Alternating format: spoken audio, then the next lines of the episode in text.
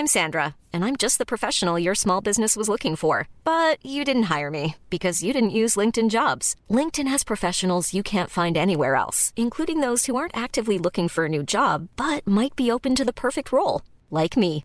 In a given month, over 70% of LinkedIn users don't visit other leading job sites. So if you're not looking on LinkedIn, you'll miss out on great candidates, like Sandra. Start hiring professionals like a professional. Post your free job on linkedin.com/people today. C'est avec un immense plaisir que je vous parle d'une marque que j'affectionne tout particulièrement, Mama Hangs. Mama Hangs a les produits qu'il te faut en tant que maman allaitante. La brassière et le soutien-gorge d'allaitement absorbants.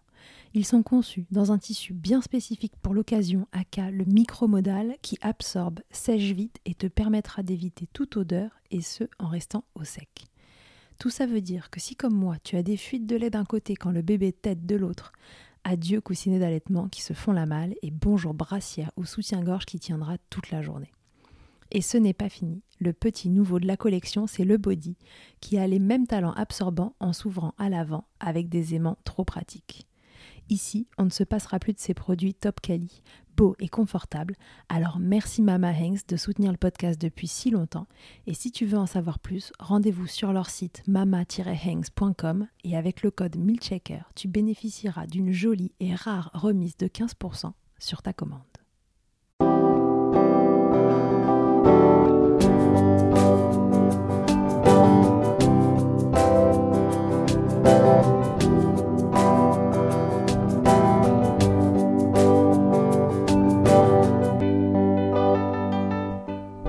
Bonjour et bienvenue dans Milkshakeurs, le podcast qui agite les idées reçues sur l'allaitement.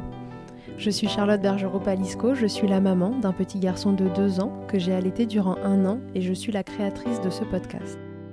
Dans la vie, je suis ostéopathe et spécialisée en périnatalité. Je m'occupe des femmes en général, de leur désir de grossesse à leur postpartum, des bébés et des enfants. J'accompagne spécifiquement certaines problématiques d'allaitement en libérant les bébés des tensions qui les empêchent de téter correctement, permettant un allaitement serein pour la mère et l'enfant. Au fil des consultations, je me suis rendu compte que le principal frein à l'allaitement, c'était le manque d'informations, de partage d'expériences et de vécu dans une société où l'allaitement n'est pas une norme. Je vous propose donc d'interroger avec moi des mères et des pères sur leurs expériences, mais aussi de vous informer auprès de professionnels spécialisés en allaitement.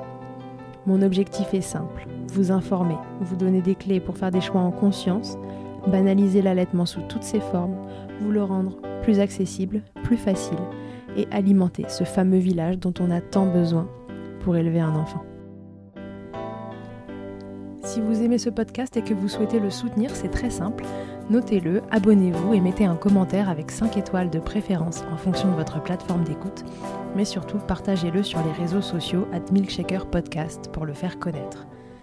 Vous avez désormais la possibilité de faire un don pour soutenir Milkshakeurs et par la même occasion soutenir une association.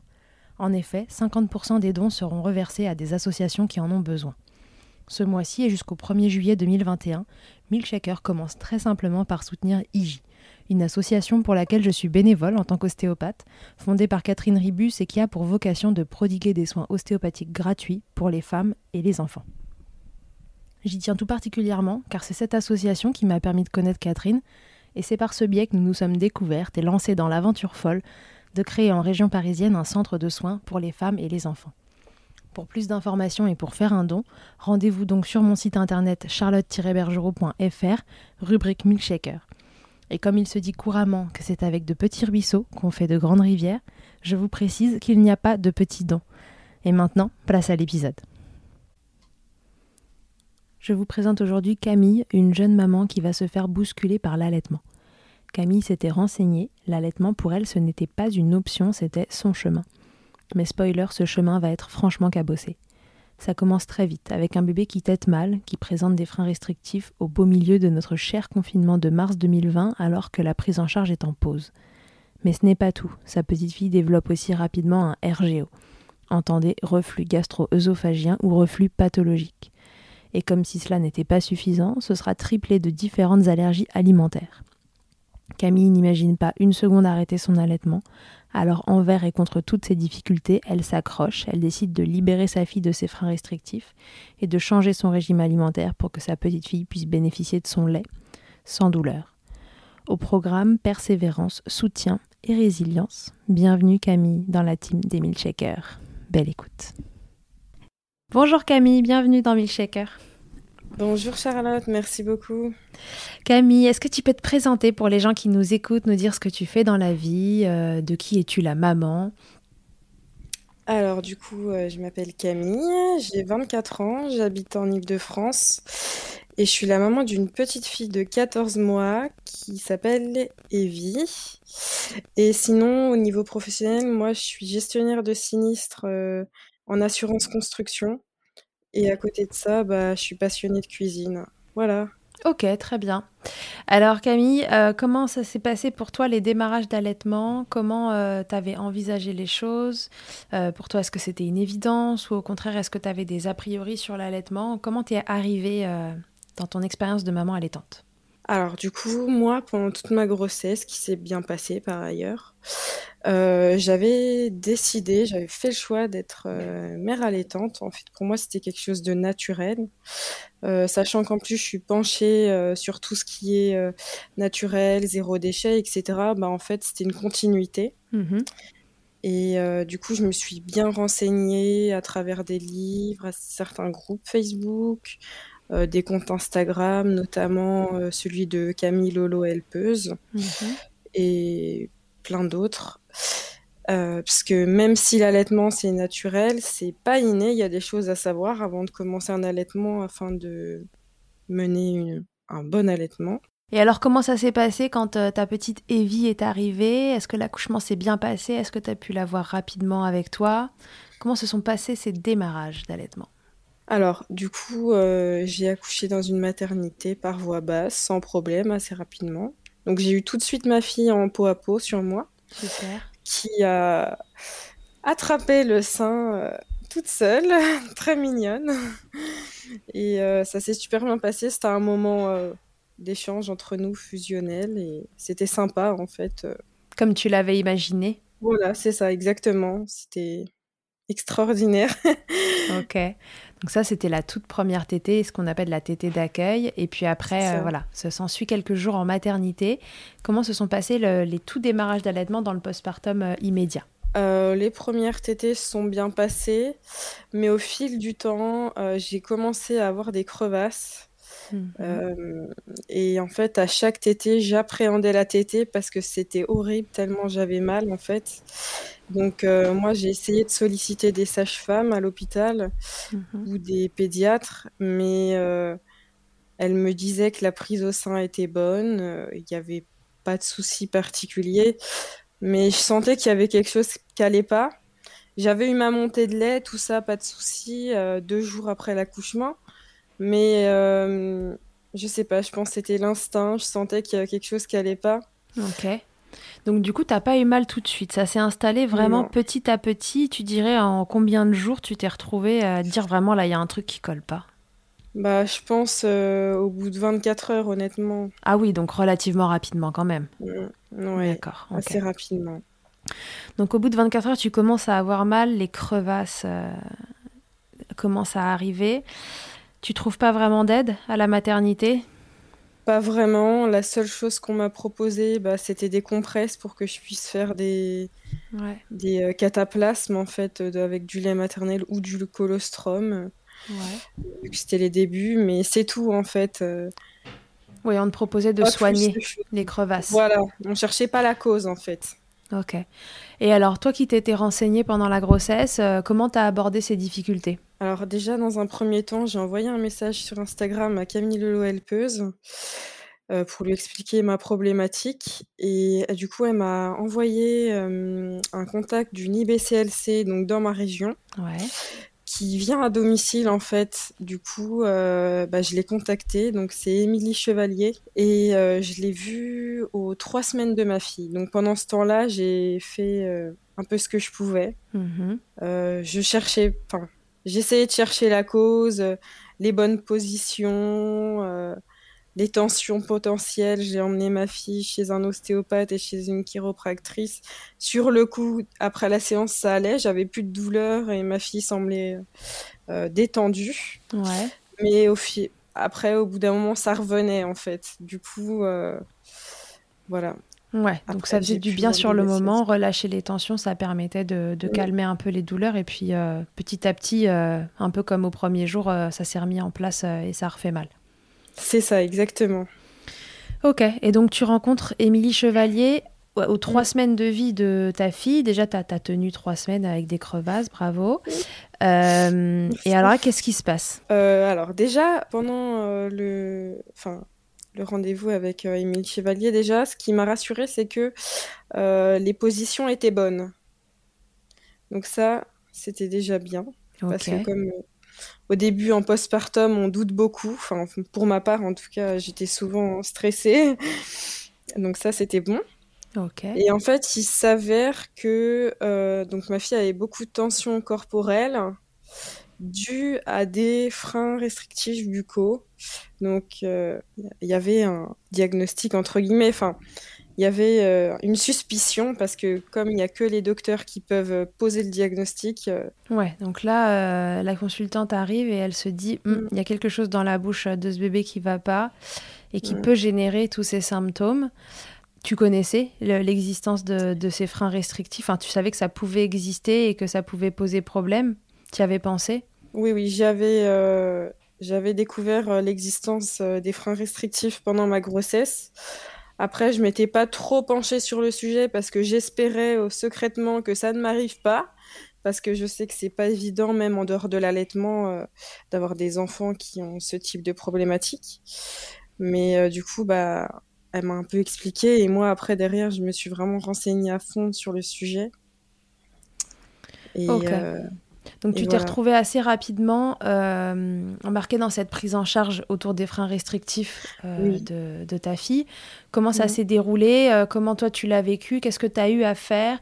Voilà, ça servira à des mamans qui éventuellement découvrent au décours comme ça d'une consultation qui a une suspicion de freins restrictifs. Comment ça s'est déroulé pour toi ? Alors déjà, ce qu'il faut savoir, c'est que ma fille n'arrivait pas à ventouser correctement au sein et elle lâchait la succion. Elle lâchait beaucoup la succion. Du coup, Émilie Chevalier m'a donné plein de petites astuces pour l'aider à prendre le sein et optimiser le transfert de lait, notamment en faisant des compressions mammaires pour le transfert de lait. Sinon, je faisais beaucoup la position de la madone inversée. Ça l'aidait. Elle lâchait pas le sein comme ça. Parce que la position de BN, en fait, à cause de ses tensions, ça lui faisait mal. Du coup, elle n'arrivait pas à téter comme ça. Du coup, alors dans un premier temps, donc on est allé voir une chiropractrice formée aux freins restrictifs que l'IBCLC m'avait donné, qui a permis de détendre pas mal de tensions et qui nous a montré tous les exercices à faire pour détendre celle-ci. Ok, super. Qui a également confirmé, pareil, une suspicion de frein restrictif. Donc là, on était sûr vraiment qu'on était sur cette problématique. Ok, et alors ça a pris combien de temps pour pouvoir sectionner ceux ou ces freins qui étaient restrictifs ? Combien de temps de préparation ? À quel moment tu as pu sectionner ? Et puis, est-ce que tu en as vu les bienfaits ? Alors, faut savoir que moi, j'ai accouché l'année dernière en février 2020. Donc, le mois suivant, on était en confinement total. Donc, on a pu faire sectionner ses freins à ces 3 mois. Donc, moi, pendant 3 mois, j'ai souffert corps et âme de ces freins.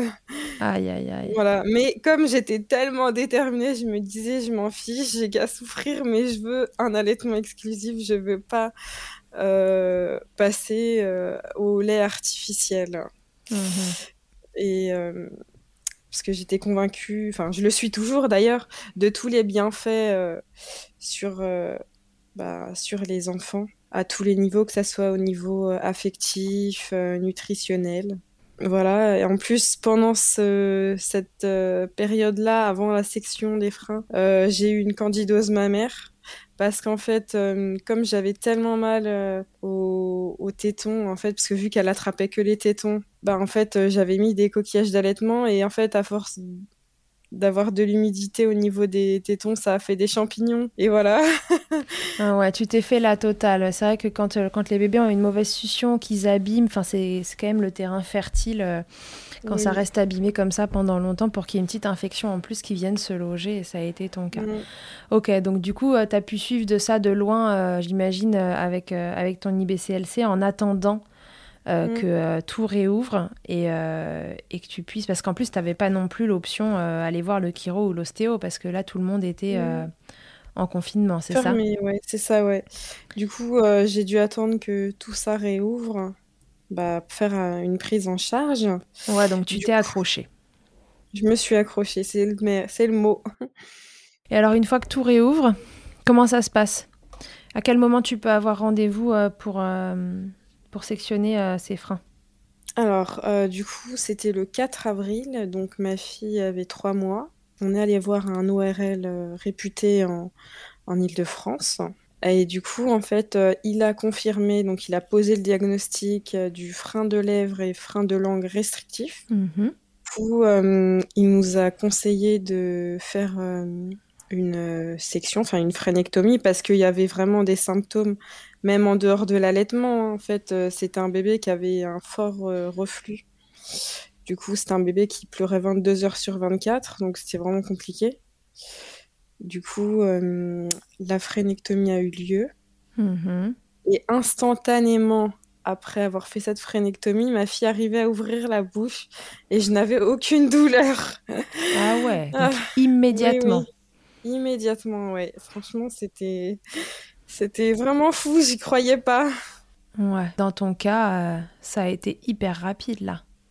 Après, c'était juste après la frénectomie. Mais il y avait quand même des petites douleurs qui ont persisté le temps de faire la rééducation. D'accord. Mais ça n'avait rien à voir avec la douleur que j'avais avant, en fait. C'était possible d'allaiter, c'était devenu supportable et tu faisais plus ça en serrant les dents.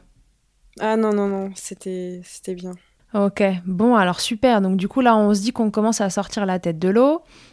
Bébé ouvre la bouche, ce qui est déjà pas mal pour venir téter, et tète à peu près correctement. Il y a encore quelques douleurs qui s'estompent petit à petit avec la rééducation. Ça n'a pas été trop dur à faire, la rééducation, ça a été pour toi? Alors, ça a été un peu difficile. C'était surtout la nuit quand il fallait se réveiller et faire des petits exercices. Déjà, quand on est maman, les premiers mois, voire pendant plusieurs années, on a du mal à dormir. Alors, si en plus, il faut faire des exercices... Ouais, surtout quand ton bébé, il pleure 22 heures sur 24. Est-ce que ça s'est calmé aussi? Alors, ça a permis de faire diminuer le reflux, mais il a persisté. Je dirais pourquoi après. Ouais. Il y avait d'autres problématiques, en fait, sous-jacentes. Mais ça a aidé, honnêtement, parce que avant, sa langue ne bougeait jamais. Elle était toujours... au niveau du plancher buccal, et suite à la frénectomie et les exercices, sa langue bouge, se colle au palais, etc. Ok, super. Alors, qu'est-ce qui s'est passé d'autre? Qu'est-ce qui a continué de mettre à mal ton allaitement? Alors, déjà, faut savoir que ma fille avait beaucoup de selles glaireuses. Elle avait tout le temps mal au ventre, surtout après avoir tété. Elle hurlait, on entendait donc le reflux interne et externe, donc... Il y avait beaucoup de vomi. Ouais. Et en fait, on sait que dans les premiers mois, les enfants ont des petites régurgitations, mais là, c'était tout le temps. Et à un moment, en fait, à ses 4 mois, elle a refusé de s'alimenter, en fait. Ah ouais. Donc, on s'est dit, ça sent pas bon, là. Du coup, on a décidé de... Parce qu'elle avait trop mal? Oui, en fait, c'est ça. Elle avait aussi fait... une association au sein à la douleur, en fait. S'alimenter, pour elle, c'était devenu une douleur. Aïe, aïe, aïe. Ouais. Elle avait été traitée pour son reflux jusque-là ou pas? Alors, juste avec du Gaviscon, donc c'était juste pour apaiser, quoi.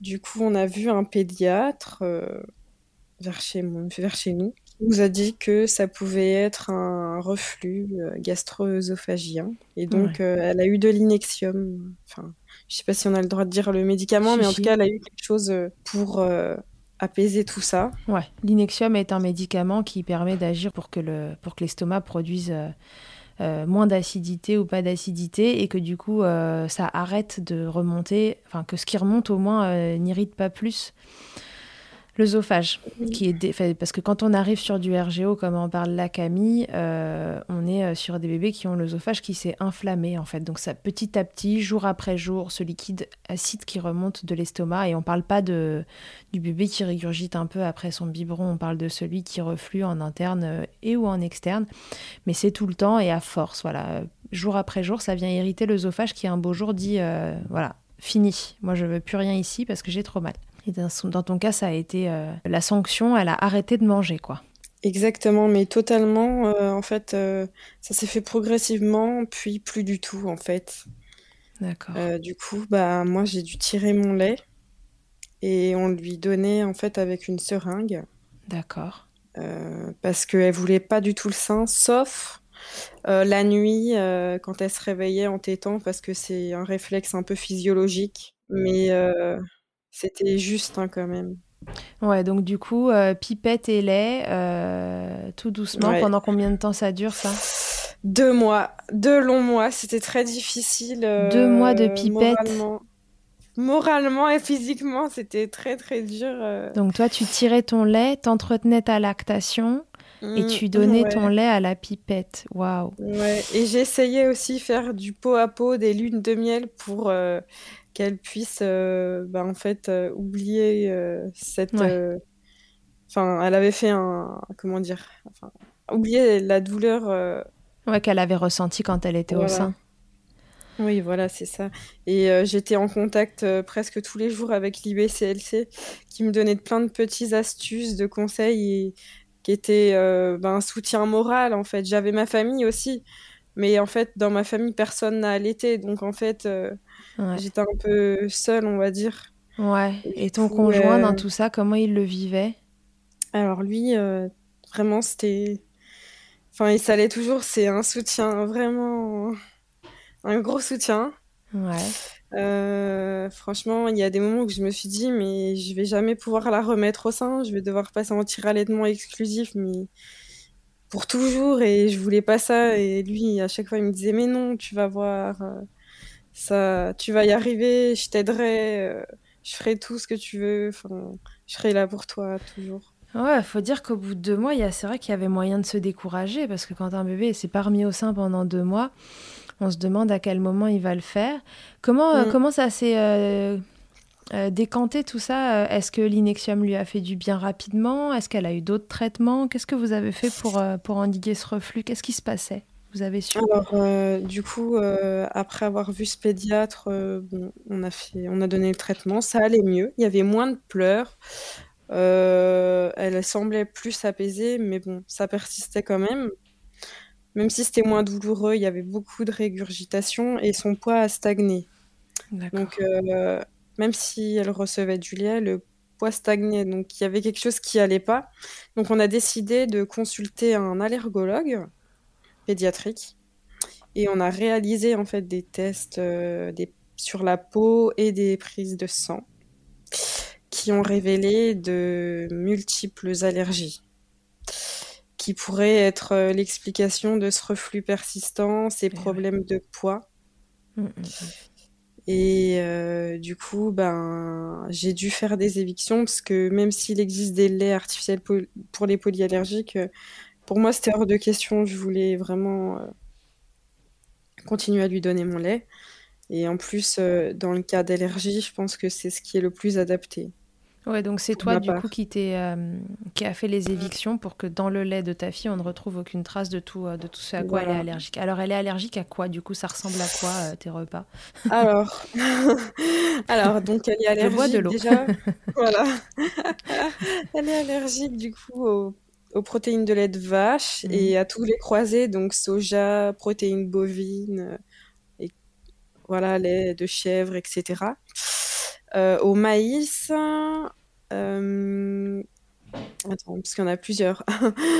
Elle était allergique au gluten, c'est plus le cas maintenant. Alors, il y a l'avoine aussi. Ouais, pas mal de trucs. Comment t'as fait, toi, pour enlever tout ça de ton alimentation? Est-ce que ça a été facile pour toi? Alors, ça n'a pas été facile, mais du coup, j'ai été accompagnée de l'allergologue qui avait l'habitude de rencontrer des mamans allaitantes dans cette problématique. Moi, étant donné que je suis passionnée de cuisine, donc ça n'a pas trop changé vu que je fais presque tout moi maison. D'accord. Mais le problème des protéines de lait de vache, c'est qu'il y en a dans tout, presque. Enfin, en tout cas, dans tout ce qui est industriel ou même dans les gâteaux. Ouais, ça implique de tout faire seul, quoi. Donc, j'ai acheté des livres de recettes, j'ai regardé des vidéos sur YouTube, je me suis inscrite sur des groupes. Il y a un groupe Facebook que je recommande, c'est Les mamans qui ont faim à PLV. C'est top, il y a plein de recettes et on s'entraide pas mal entre nous. Ok. Et du coup, en fait, souvent je fais des menus à l'avance et du coup, comme ça, je sais ce que je dois acheter et ce que je prépare. Mais en fait, finalement, on mange bien. Hein. Juste, par exemple, pour cuire les repas, on utilise de l'huile et pas du beurre. Ouais, c'est des petits ajustements à faire comme ça. Au début, ça bouleverse un peu les habitudes. Et après, une fois qu'on est habitué, en effet, si on a l'habitude de cuisiner soi-même, c'est plus facile que si on avait l'habitude de manger du tout fait. Par contre, ce qui est embêtant, c'est quand on va chez des gens. Ouais. Parfois, on est obligé de ramener nos repas ou alors on est obligé de communiquer sur les allergies et de faire en fonction de ça, mais c'est pas toujours évident. En fait, parfois, on a l'impression d'imposer en fait son régime alimentaire aux personnes et c'est pas évident, en fait. Voilà, pour le coup, outre des idéologies et des choses comme ça, là, c'est une question de santé, et ta fille... Oui. In the market for investment-worthy bags, watches, and fine jewelry, Rebag is the answer. Rebag is a luxury resale platform where each piece is carefully inspected by experts to ensure quality and authenticity. Use Rebag to buy and sell finds from the world's top brands, including Louis Vuitton, Chanel, and Cartier. Head to Rebag.com to get 5% off your first purchase with code REBAGNEW. Shop today at Rebag.com. That's REBAG.com. And use promo code REBAGNEW for 5% off your first purchase. Et Mama Hangs ne s'arrête pas là. Si tu as envie, une fois la tétée finie, de garder ton bébé tout contre toi en ayant les mains libres, laisse-moi te parler de leur porte-bébé Carry and Pack. Je suis une fervente adepte des écharpes de portage, mais l'ostéopathe que je suis sait que leur mise en place peut parfois vous freiner, vous ou votre moitié. Mais aussi ô combien le portage peut être indispensable pour certains bébés. Chez Mama Hangs, pas de compromis. Le porte-bébé Carry and Pack est en fait un vêtement confortable que tu enfiles comme un t-shirt et dans lequel ton bébé va pouvoir venir se lever tout en respectant sa position physiologique, l'enroulement de sa colonne, l'écartement de ses hanches ainsi que le dégagement de ses voies respiratoires grâce à des systèmes de serrage des pans de tissu. Ce tissu justement, il est tout doux, en coton bio, certifié GOTS, le tout est dessiné à Biarritz et fabriqué au Portugal. Tu pourras l'utiliser de la naissance jusqu'aux 10 kg de ton bébé, de quoi t'assurer un certain nombre de câlins collés serrés. Ici, on n'a utilisé que ça pour bébé numéro 2. Pour toutes les infos, tutoriels et découvrir leur gamme de vêtements de portage, ça se passe toujours sur le site mama-hangs.com et tout pareil, avec le code Milkshakeurs, tu bénéficieras d'une remise exceptionnelle de 15%. Ta fille ne pouvait pas bien se nourrir si elle mangeait tout ça.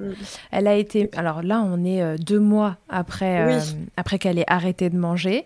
Toi, tu commences ton éviction. Vous continuez encore combien de temps ces histoires de pipettes et à quel moment elle se remet au sein? Alors, du coup, c'est de ces 4 mois aux 6 mois, donc on a donné les pipettes et que j'ai tiré mon lait. Et à ces 6 mois, en fait, je pense que ça a joué, j'ai lâché prise, en fait. Parce que j'étais constamment stressée sur le fait qu'elle ne s'alimentait pas et qu'elle ne revenait pas au sein. Et je pense qu'elle l'avait senti, que j'étais pas bien. Et j'ai lâché prise. Et je sais pas, c'est revenu petit à petit en plusieurs jours. Elle est revenue au sein naturellement. Et j'ai arrêté de tirer mon lait. T'as lâché prise parce que t'en avais marre de ces histoires? Aussi, ouais, j'en avais marre aussi. Et... Tu t'es demandé à ce moment-là si t'allais arrêter? Ou c'était toujours pas dans les options? Tu te disais non, envers et contre tout, je vais continuer. J'y ai pensé, mais je me suis dit non. je vais continuer, j'ai pas fait tout ça pour lâcher en fait. Et en fait, faut savoir qu'au fur et à mesure des semaines, en faisant les évictions, elle était mieux. Il y avait de moins en moins de régurgitation et on la sentait plus apaisée en fait. Et elle commençait à nous faire des sourires. On n'était plus obligé de la porter toute la journée en portage pour qu'elle soit apaisée. Parce que c'était pas possible de la mettre sur un tapis d'éveil pour qu'elle gazouille et se retourne. Elle pleurait en fait. Elle avait trop mal en fait. Fallait qu'elle soit verticalisée. Ok. Donc, et une fois qu'elle s'est remise au sein, après, ça a été un long fleuve tranquille cette histoire ? Pas forcément, puisqu'en fait, il faut savoir que j'ai aussi eu un engorgement. Donc au sein droit, parce qu'en fait elle avait eu des tensions et du coup elle avait du mal à téter mon sein droit, du coup bah forcément pas assez drainé, un engorgement. Ouais, donc c'est la porte ouverte à l'engorgement en effet quand un sein n'est pas bien drainé. Comment t'as pu régler ça, ces histoires de tensions? C'est un thérapeute manuel qui s'en est occupé? Exactement, voilà, et ça a permis de régler les choses, on va dire.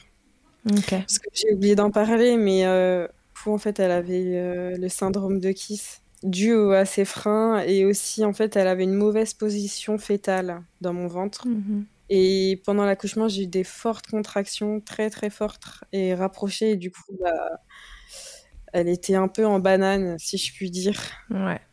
Ouais, les positions assez typiques de ces bébés qu'on estampille syndrome de Kiss. Pour faire un résumé, si jamais quelqu'un n'a jamais entendu ce mot, c'est des bébés qui sont vraiment plus tendus que les autres, quoi, qui ont des tensions telles qu'elles sont vraiment difficiles à faire lâcher.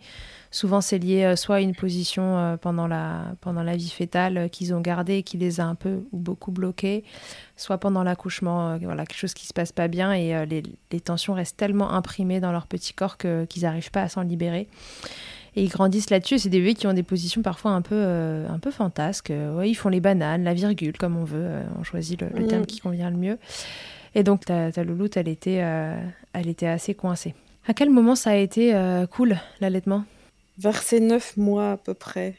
Ah ouais, ça a pris du temps. Ça a pris 9 mois, bah, le même temps qu'une grossesse en fait, finalement, quand j'y repense. Donc là, de ces 9 mois à aujourd'hui, c'est 14 mois. Tout est réglé, ces tensions mécaniques ont été levées. Toi, tu fais attention à ton régime alimentaire et ça roule. Oui. Et vous continuez comme ça. Tu te vois continuer sur ce mood-là pendant longtemps. Qu'est-ce que tu imagines pour la suite de ton allaitement ? Alors déjà, moi, je souhaite un sevrage naturel, en fait. D'une part, parce qu'en plus, elle a des allergies, donc je souhaite vraiment lui donner le meilleur lait possible.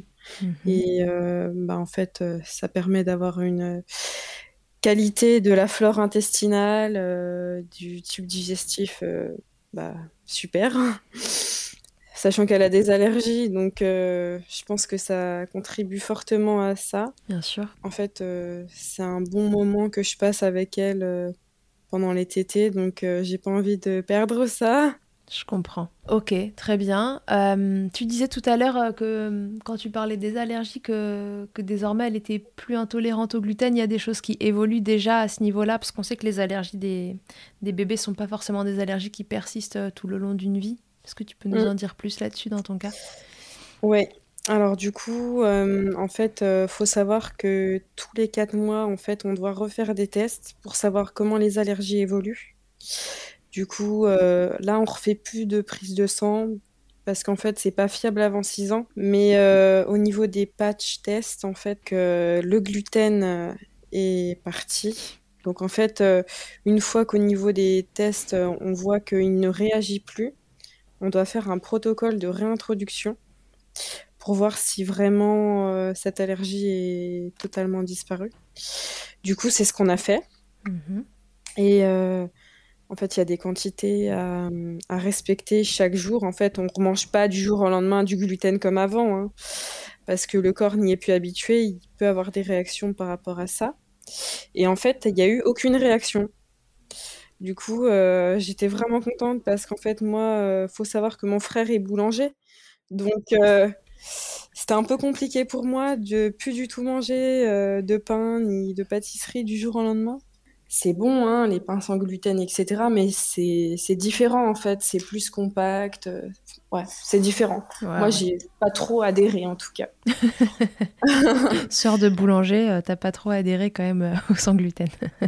Non. Et en plus, les recettes, c'est assez long, c'est compliqué. J'en ai raté plein. Non, c'était pas ça, quoi. Ok, très bien. Bon, donc du coup, voilà, ça ressemble quand même un peu au parcours du combattant, ton histoire là, pour arrêter. En plus, j'ai découvert par la suite que moi-même, j'avais des allergies en fait, mais que je ne le savais pas. En reparlant avec mes parents, il y a eu des symptômes qui ont été évoqués plus jeunes. Et même moi, actuellement, j'ai parfois des troubles digestifs. Après avoir commencé les évictions, je me suis sentie mieux. J'ai compris certaines choses sur moi et du coup en fait du côté de ma mère il y a énormément d'allergies, donc je pense que en fait elle... c'est pas pour rien, voilà, c'est tout pas ça. Pour rien bon, du coup t'auras découvert des choses sur toi aussi pour ta santé, c'est pas si mal. Aux évictions alimentaires, j'ai perdu 14 kilos. Wow. Ouais. Ah ouais, donc c'était vraiment un truc qui allait pas pour toi, ton corps il réagissait mal à tous ces trucs que tu mangeais et qui t'allaient pas. Comment t'as fait côté travail ? On n'en a pas parlé parce que dans cette histoire, est-ce que toi, t'as dû reprendre le travail ? Oui, non. Est-ce que du coup, t'étais à la maison et que c'était facile, entre guillemets ? Ou alors, est-ce que non ? En plus, c'est rajouter la problématique de reprendre le travail. Alors, moi, du coup, de ma grossesse à mon accouchement, j'étais en fait... j'ai pas travaillé, en fait. Et j'ai repris le travail à ces 10 mois. D'accord. Donc une fois que ça allait mieux. Oui, parce que même si je le voulais avant, j'aurais voulu reprendre le travail un peu avant, parce que c'était difficile avec son reflux de vivre dans les pleurs constants, même au niveau du couple, c'est une épreuve. Hein. Du coup, j'ai repris à ces 10 mois. Et en fait, pour permettre de continuer mon allaitement, en fait, j'ai de la chance, sur mon lieu de travail, en fait, il y a une pièce dédiée où je peux tirer mon lait. Ok. D'accord. Et oui, et puis à 10 mois, on ne boit plus autant que ce qu'on boit à 4 ou 5 mois. Oui, parce qu'elle était diversifiée. Donc, c'était une source d'angoisse en moins, finalement. Voilà, bien sûr. Tu parlais de ton couple, de la famille, de comment on vit tout ça. Voilà, je veux dire j'imagine, mais non, j'imagine pas, parce que je pense que c'est difficile d'imaginer quand on l'a pas vécu ce que c'est que d'avoir un bébé qui pleure 22 heures sur 24. Au secours. Comment on tient ? Franchement, j'ai beaucoup pleuré, je te cache pas. C'était dur physiquement et moralement, parce qu'en fait, dès qu'elle se réveillait, elle pleurait non-stop. En fait, j'arrivais pas à profiter d'elle. En fait, j'ai profité d'elle, je crois, à ses 6, 7, 8 mois, quoi. Mais ce qui tient, déjà, c'est le soutien de sa famille. Moi, je sais que parfois, ma mère venait, ou ma belle-mère à domicile, et elle s'occupait de la petite pendant que moi, je me reposais, que je faisais d'autres choses. Elle me faisait à manger, elle faisait la vaisselle, le ménage, tout ça, c'est hyper important. Même si on n'a pas un enfant qui a des soucis, je pense que c'est sympa, les premiers mois en tout cas. Ouais, tout à fait. Mon conjoint, c'est celui avec qui je suis tout le temps, donc forcément, si on est soutenu, ça aide. Il m'a jamais dit à aucun moment on va passer au biberon ou quoi que ce soit, hein. Voilà. Ou même on va tout changer, non. Il a toujours été dans mon sens, même par rapport aux freins, etc. Moi, j'avais des doutes, je lui en ai parlé, il m'a fait confiance à 100%. Lui, il connaissait pas grand-chose à ce niveau-là, donc il m'a laissé carte blanche. Ouais, il t'a laissé gérer et il t'a soutenu, surtout. Et il m'a surtout remercié après, une fois qu'on a enlevé toutes ces problématiques, puisqu'il a pu profiter de sa fille aussi. Et puis après, il y avait aussi entre mamans sur les réseaux sociaux, on s'est pas mal soutenus, notamment j'ai une amie... qui est assez présente sur les réseaux et qui est maman allaitante aussi, c'est The Zèbre sur Instagram. Et on a beaucoup échangé tous les jours. Ok. Voilà. Ouais, du soutien, quoi, pour passer heure par heure, jour après jour, les étapes. Okay. C'est ça. Ça a changé quoi, Camille, cette expérience d'allaitement pour toi ? Alors, honnêtement, ça a changé beaucoup de choses. Premièrement, sur ma vision... des choses dans la vie de tous les jours, je me suis encore plus rapprochée de tout ce qui était naturel, physiologique.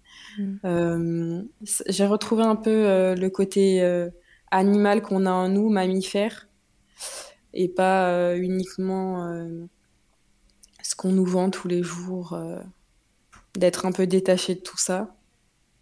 Ouais. J'étais quelqu'un qui avait un gros problème de confiance en moi. Et en fait, d'allaiter, je me suis dit, ah, je produis du lait pour ma fille, je la nourris physiquement, au niveau nutritionnel, ouais. Affectif, je permets qu'elle ait un super développement, c'est cool. Et surtout, je me suis dit, ah, j'ai quand même réussi à tenir les évictions, souffrir pendant tout ce temps-là, et j'ai tenu, donc ça m'a apporté beaucoup de choses à ce niveau-là. Maintenant, je suis une femme forte, j'ai plus de manque de confiance en moi. Et... Ouais, donc tu t'es rendu compte à travers cette expérience, parce que l'allaitement c'était important pour toi et qu'il fallait continuer coûte que coûte, tu t'es rendu compte des ressources que tu avais, quoi. Exactement, c'est ça.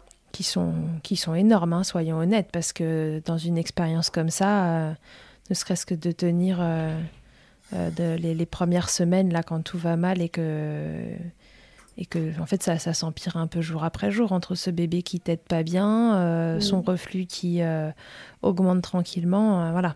C'est... Ouais, en effet, tu peux te dire que tu peux avoir confiance en toi-même, là, il n'y a pas de souci, tu gères grave. Ouais. Alors, tu donnerais quoi comme conseil aux mamans qui nous écoutent et qui veulent allaiter ? Peut-être qu'il y en a une qui nous écoutera et qui est dans une situation un peu comme la tienne. Enfin, on ne va pas lui souhaiter et le coup des freins et le coup des allergies et la totale, mais peut-être l'un ou l'autre, et voilà, qui vit une situation vraiment difficile et qui se dit... peut-être qu'elle n'a même pas le temps d'écouter Milkshakeurs d'ailleurs, mais... Oui. Qu'est-ce que tu lui dirais ? Alors, dans un premier temps, donc, vraiment se renseigner... sur l'allaitement, comment mener un bon allaitement par divers canaux, hein, des réseaux, des livres, des IBCLC. Il y en a qui proposent des petits cours, des petites formations en prénatal. Ouais. D'en parler avec son conjoint aussi, d'expliquer un peu ses envies, ses attentes. D'avoir son soutien, c'est hyper important, hein, parce qu'un enfant, on le fait à deux... On le fait grandir à deux et il faut être OK, en raccord avec ses choix. Et de vivre le moment à fond, parce que mine de rien, ça passe vite. Ouais, malgré tout. Malgré toutes les galères que tu as eues, tu as trouvé que ça passait vite. Oui. Ouais, ça peut être un conseil sympa, c'est de se dire que même dans la tempête, ça passe vite. Alors accrochez-vous et ayez du soutien. Si ça va pas, faut en parler à n'importe qui, mais faut en parler parce que faut pas rester toute seule comme ça. Ça peut vite tourner au drame. Ouais. Ok. Est-ce qu'il y a quelque chose qu'on n'aurait pas dit et que tu aurais envie de nous dire sur cette expérience d'allaitement ? J'ai oublié de dire, mais du coup, en fait, suite à mon expérience de l'allaitement un peu difficile, j'ai décidé d'être marraine d'allaitement pour une association qui s'appelle L'Or blanc. Ouais. Parce qu'à mon tour, j'ai décidé d'aider les personnes en difficulté ou non, parce qu'on accompagne aussi des mamans dans leur allaitement qui ont besoin juste de soutien, d'infos. En fait, je me suis pris un peu de passion pour l'allaitement et en fait, le soutien de mère à mère, je trouve que c'est hyper important. Du coup, je me suis engagée et voilà, du coup... Super, donc tu fais maintenant partie de cette armée de mamans qui aident les autres... et qui les soutiennent. Ouais, j'ai 2 filleules actuellement et ça se passe super bien. Je suis contente de pouvoir les accompagner dans leur projet d'allaitement. Moi, génial. Est-ce que tu veux répondre à mon interview Fast Milk avant qu'on se quitte ? Ah oui, bien sûr. Camille, quelle est ta tétée la plus insolite ? Alors, tu dois en avoir, toi, avec un bébé qui avait du reflux, on tourne quand même dans tous les sens pour essayer de les faire téter. Alors du coup c'est pas très drôle en fait, c'était pendant l'enterrement de mon grand-père, c'était dans l'église. Voilà, mais bon, le connaissant il aurait rigolé, il serait Voilà. T'as fait ça comme pour le faire marrer. Comme mon père a dit, c'était sa première tétée sacrée. Ok. Le truc le plus glamour qu'il t'ait été donné de vivre durant ton allaitement, Camille? Franchement, pas grand-chose. Hein. Attends, je réfléchis. Depuis qu'elle est diversifiée, après... j'ai eu de la nourriture sur mes seins ou... elle te régurgitait à moitié le repas sur mes seins. C'est ça, exactement. Voilà, c'est ça. Quel bonheur. Ta position préférée dans le Kama Sutra de l'allaitement, c'est quoi? Alors moi, c'est la position, maintenant que je peux la faire, c'est la position BN. Je trouve ça hyper sympa. Ouais. Maintenant qu'elle aime bien. Donc, bébé au-dessus de toi, déposé sur toi. On se fait un gros câlin comme ça. Et si en un mot, Camille, tu pouvais me résumer ton allaitement, quel mot ce serait? Don de soi. Ouais. Voilà, dans ton cas, c'est vrai que c'est vrai que ça y ressemble et qu'on dit souvent, moi je dis souvent au moment en consultation quand elles sont dans le dur, un peu au démarrage, que c'est vrai que le démarrage, il y a un côté don de soi dans l'allaitement, parce que c'est très prenant. Mais en général, ça dure pas non plus éternellement. Là, dans ton cas, c'est vrai que ça aura été un don de soi un peu sur le long cours. Bravo de t'être accrochée comme ça. Hein. Merci beaucoup. Ouais, c'est impressionnant. Vous m'impressionnez toujours de la force que vous pouvez avoir pour allaiter vos chouchous un peu envers et contre tout, parce que quand ça se passe comme ça, c'est vrai que à tout moment, tu peux te dire que... voilà, enfin, on sait que c'est jamais l'allaitement le problème, mais parfois, on le voit comme le curseur qu'on peut abaisser pour que la situation se calme un petit peu et qu'on puisse reprendre un peu de souffle et de ressources. Et voilà, toi, tu l'as pas vu comme ça, tu l'as vu autrement. Et ça fait que du coup, bah, voilà, 14 mois, ta chouchoute, elle est encore allaitée. Elle a en effet un bon lait qui lui convient bien, parce que tu fais tout ce qu'il faut pour qu'il n'y ait rien qui n'aille pas dans son lait, et voilà, bravo. Merci. Bon, bah voilà, si y a quelque chose à suivre, Camille, sur ton compte, tu nous racontes tes recettes et tes machins, ou... Oui, j'ai un compte donc sur Instagram où je parle de mon expérience de maman, de recettes aussi. C'est Maman qui s'y colle sur Instagram. Donc, si vous êtes en éviction de tout et que vous savez plus quoi manger, vous trouverez peut-être 2-3 idées de recettes sur le compte de Camille. Et puis, je vous remettrai le nom du groupe Facebook des mamans qui ont faim. C'est ça? Oui, c'est ça. PLV. Ce nom de compte est trop rigolo. Ok. Est-ce qu'il y a autre chose que tu voulais nous dire, Camille? Juste pour vous dire, même si c'est difficile, personnellement, c'est une super expérience que je vis et que je vais vivre. Franchement, chaque jour, je suis super contente d'allaiter ma fille. C'est une fusion super géniale qu'on a entre nous, en fait. Et je pense que le jour où ça va s'arrêter, je vais être triste. Mais honnêtement, je ne regrette pas du tout. Et je pense que si j'ai d'autres enfants, ça sera pareil. Voilà. Tu recommencerais? Si c'était à refaire tout ça, tu recommences tout pareil? Ouais, je recommence tout pareil, mais par contre là, je suis pas prête de me retourner faire un deuxième enfant, parce que ça m'a un peu traumatisée, en fait, ces premiers mois difficiles avec un enfant qui n'est pas bien, en fait. Mais sinon, oui, ça a recommencé. Là, je suis forgée, là, ça y est, et j'ai une bonne équipe derrière moi, j'ai de la chance. D'avoir toujours eu du soutien. J'ai jamais eu de critique là-dessus, sauf parfois de la part de certains professionnels, mais bon, ça m'atteignait pas vu que j'étais bien accompagnée à côté. Ouais, t'avais ta team qui te soutenait à fond et c'était plus important que le reste. C'est ça. Ouais, bon bah écoute, super Camille, et prends ton temps, retrouve les ressources, reposez-vous bien après ces premiers mois de vie si compliqués. Bravo d'avoir tenu, tout court d'ailleurs, hors allaitement. Voilà, c'est un combat, ces bébés qui vont pas bien au démarrage, ça, c'est des postpartum. Voilà, on sait que le postpartum, c'est déjà un moment délicat, alors quand en plus on a un bébé qui va mal, ça tourne franchement parfois à l'enfer. Et voilà, t'en es sortie la tête haute. Bon, tu recommencerais pas demain, mais si jamais un jour tu recommences, tu reviendras nous raconter. Oui, avec plaisir. Ok, merci beaucoup Camille. Je te dis à très bientôt et à tous et à toutes. À très bientôt dans Milkshakeurs. Que ce soit votre première écoute ou que Milkshakeurs vous accompagne régulièrement, merci beaucoup d'avoir écouté cet épisode. Pour suivre l'actualité du podcast, ça se passe sur le compte Instagram du même nom ou sur mon site internet charlotte-bergerot.fr où vous trouverez tous les épisodes et la rubrique Milkshakeurs. On se quitte encore et toujours avec Emma, la voix officielle de Milkshakeurs et son titre I'll Be There, qu'on ne présente plus. Je vous dis à très vite pour un nouvel épisode. D'ici là, n'oubliez pas, prenez soin de vous, milkshakez autant que vous le voudrez et bousculons ensemble les idées reçues sur l'allaitement maternel. I hate to see you down. Can't stand to know your hurt. When you say it's getting loud, the voices in your heart. And you know I get it, so let it all out.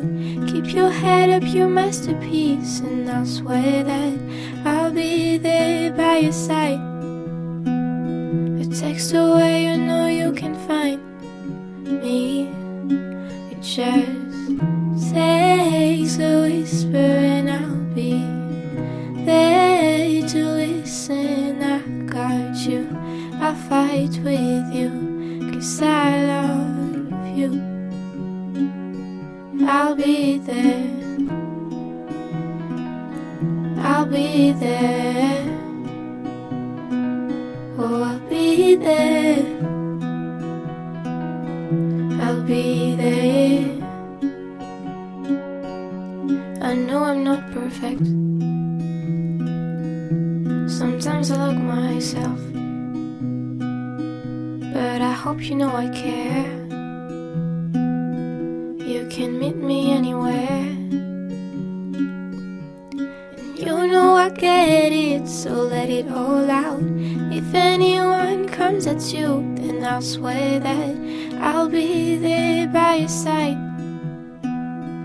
Text away, you know you can find me. It just takes a whisper and I'll be there to listen. I got you, I'll fight with you, 'cause I love you. I'll be there, I'll be there. Oh, I'll be there, I'll be there. Trust me every time I have you back, and I know that you'll do the exact same for me. Side by side, don't even need to talk. You know I get it, so let it all out. Keep your head up, your masterpiece, and I'll swear that I'll be there by your side. A text away, you know you can find me.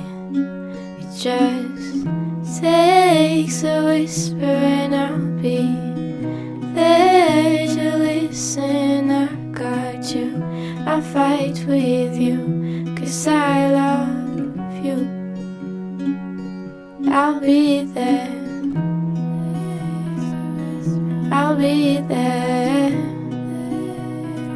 So I'll be there, I'll be there.